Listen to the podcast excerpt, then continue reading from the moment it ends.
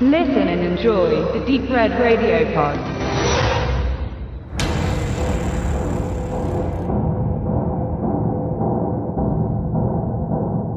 Ethan Hawke schließt sich einer Gruppe von Männern an, die im Älterwerden nochmal auf die Kacke hauen wollen. Da hätten wir zum einen Liam Neeson, der ja am laufenden Band sehr actionlastige Filme dreht.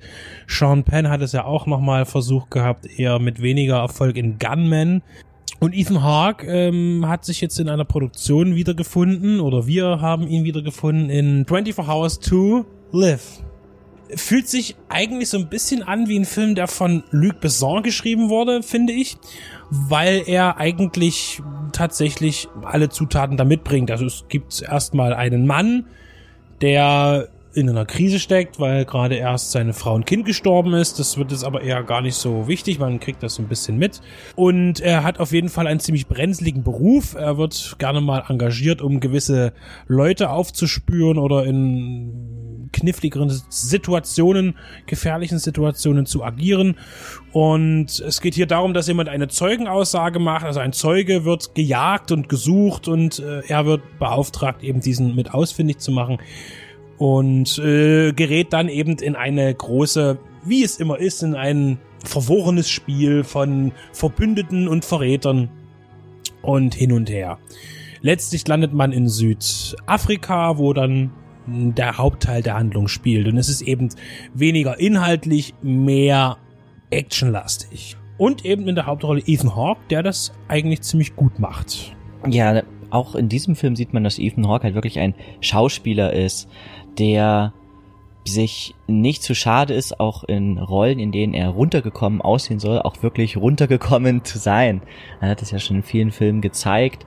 Auch jetzt hier im Film fängt das an. Wir sehen, wie er am Meer zusammen mit, ich weiß nicht, ob es sein Vater, Schwiegervater ist, gespielt von Rutger Hauer übrigens, ähm, die Urnen seiner verstorbenen Frau und seines verstorbenen Sohns ins Meer schütten und er sieht halt wirklich, er sieht wirklich traurig aus, er ist Alkoholiker, er ist fertig, hat eigentlich mit dem Leben abgeschlossen, er ist Ex-Söldner und wird nun eben für diesen letzten Job engagiert, es geht ihm eigentlich ja, erlauben es jetzt zu sagen, am Arsch vorbei. Hauptsache irgendwie noch die Kohle einstecken. Leben ist mehr oder weniger eh vorbei. Und dann entbrennt dann eben so ein bisschen in ihm wieder der Ehrgeiz, doch nochmal für etwas zu kämpfen, weil er eben entdeckt, es gibt eben doch noch irgendwie Gut und Böse und vielleicht lohnt es sich doch noch, hier für etwas einzustehen. Es kommt dann der obligatorische Politskandal, das stimmt, es erinnert alles ein bisschen an Drehbücher von Luc Besson oder allgemein diese neuen Politthriller, die dann mit Actionfilmen integriert sind. Und Nathan Hawke spielt das wirklich sehr, sehr gut wir haben auch eine chinesische Schauspielerin, ist ja eine chinesische Co-Produktion, die mitspielt. Sie ist erst eigentlich eines der, der Ziele, äh, die er töten soll. Wir wollen da jetzt auch nicht zu viel spoilern, aber die Chemie zwischen den beiden funktioniert ganz gut. Sie ja, scheint jetzt auch nicht trotz ähm, eines, äh, wie ihr dann sehen werdet, äh, sehr, sehr toughen Jobs, den sie da ausführt, ist sie doch sehr verletzlich und irgendwie auch einsam. Die beiden treffen da aufeinander und irgendwie funktioniert das und das ist auch eine der Stärken des Films, dass die Schauspieler gut sind und die Geschichte, die Beziehungen, die im Drehbuch wohl standen und beschrieben wurden, gut wiedergeben. Man nimmt den Figuren ab, die, die Situation, in denen sie sich befinden. Die Drehbuchautoren sind alle recht noch ohne große Erfahrung möchte ich sagen jetzt nicht, aber sie haben alle noch nicht so viele Drehbücher geschrieben oder an Drehbüchern mitgearbeitet, haben meistens nur Stories geliefert und auch da in unterschiedlichsten Genres. Man muss an dieser Stelle noch einmal sagen, wir werden jetzt einfach mal den Namen des Regisseurs nicht nennen. Äh, und zwar, weil das ein bisschen schwierig ist, weil wir einfach nicht wissen, wie man den aussprechen soll. Er heißt Brian mit Vornamen und ähm, sein Nachname besteht aus vier Buchstaben in der Reihenfolge S, M, R, Z. Wir lassen das mal so stehen, äh, können hierzu sagen, dass er hier, also als Regisseur nicht sehr viel tätig war, aber eben ein Stuntman ist, zumindest ein Stunt-Coordinator. Der Mann hat in großen Big-Budget-Hollywood-Produktionen mitgewirkt und weiß, wie es geht. Er hat genügend zugeschaut und er konnte es auch gut konvertieren. Das heißt, hier hat man auch immer eine, ähm, eine, eine gute Bildausfüllung. Das heißt, ähm, es gibt halt keine wirklich verschwendeten Flächen im Bild, wie das manchmal ist. Im Hintergrund dann hat man irgendwie er füllt es alles gut aus. Das heißt, er fängt, er hat gute Sets oder zumindestens auch Hintergründe. Es ist alles, es ist immer irgendwie was zu sehen und deshalb ist das Bild gut ausgefüllt. Und das macht auch schon viel aus.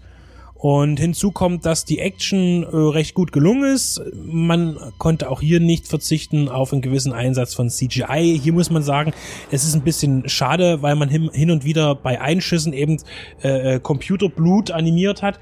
Das kann man auch einfach weglassen. Das ist jetzt nicht irgendwie nötig zur Verdeutlichung, finde ich. Das könnte man auch einfach mm, auslassen. Einfach so funktioniert es gut. Man hat wirklich mit echter Pyro gearbeitet, auch nicht zu knapp äh, für die Größe der Produktion. Und der Film sieht doch recht aufwendig produziert aus. 24 Hours to Live ist sicherlich empfehlenswert für Fans von straighten Polit-Action-Thrillern, die ganz leicht an der Oberfläche kratzen, ein, ja, ein, ein menschliches oder eben unmenschliches Thema ansprechen, aber letzten Endes doch sehr straight sind. Es gibt den halb gebrochenen Helden, also da kommt man auf jeden Fall sein, auf seine Kosten, wird nicht enttäuscht. Ethan Hawke ist stark als Hauptdarsteller. Man bekommt jetzt sicherlich keinen Film, der für die nächsten 10, 20 Jahre bleibt, in dem Sinne, dass man ihm, dass man ihn anderen Filmen, die ähnlich gelagert sind, vorziehen wird. Aber er ist durchaus sehenswert und langweilt nicht.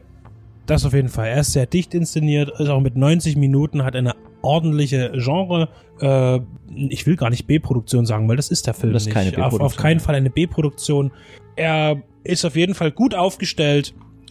Hat äh, am Anfang ist es, dau es dauert ein bisschen, bis es so richtig losgeht, aber dann kommen in, in guten Abständen auch gut choreografierte und gut ausgeübte Actionsequenzen und man hat sich hier nicht lumpen lassen. Was du sagtest, was ist immer ein bisschen äh, es gibt so diese Thematik, dass es ein bisschen zu Hightech wirkt teilweise. Es gibt dann zum Beispiel wunderbare äh, Screens auf Glas, also solche Sachen, die vermutlich nicht mehr lange dauern, teilweise heute auch schon entwickelt sind, aber irgendwie noch fremd wirken. Und dann ist es tatsächlich so, der Titel ist ja jetzt nicht unbegründet des Films, sondern es, es ist tatsächlich so, dass äh, Ethan Hawks Rolle des Travis äh, erschossen wird am Anfang des Films und dann aber eben eine zweite Chance erhält durch irgendein mysteriöses äh, medizinisches Verfahren, das ihm nochmal 24 Stunden schenkt. Wie auch immer das jetzt funktioniert, sei dahingestellt, ist auch merkwürdig, dass man ihm das einpflanzt und dass er danach aber sofort wieder getötet werden soll. Das sind jetzt so Ungereimtheiten im Genre, die man dann eben akzeptieren muss und hier auch kann, wie ich finde, weil der Film ist dann relativ schnell weiter. Also das nochmal dazu, das ist also schon eine, eine merkwürdige Mischung.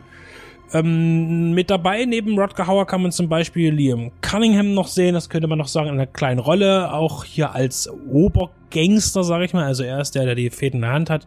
Und noch Paul Anderson, der immer so ein bisschen an, wie ich finde, Matthew Modine erinnert. Ja. Ja, also prinzipiell kompakt alles dran. Ein guter Medium-Budget-Film, so wie es eigentlich mehr geben sollte hier vielleicht noch, noch ein bisschen dichteres Drehbuch und dann bitte mehr solche Filme, mehr Medium-Budget-Movies für 20, 30 Millionen und nicht eben immer die großen 200 Millionen Dollar Filme, die halt dann doch eher enttäuschen, vielleicht eher enttäuschen als so ein Film, der eben auf einer ganz anderen Welle schwimmt.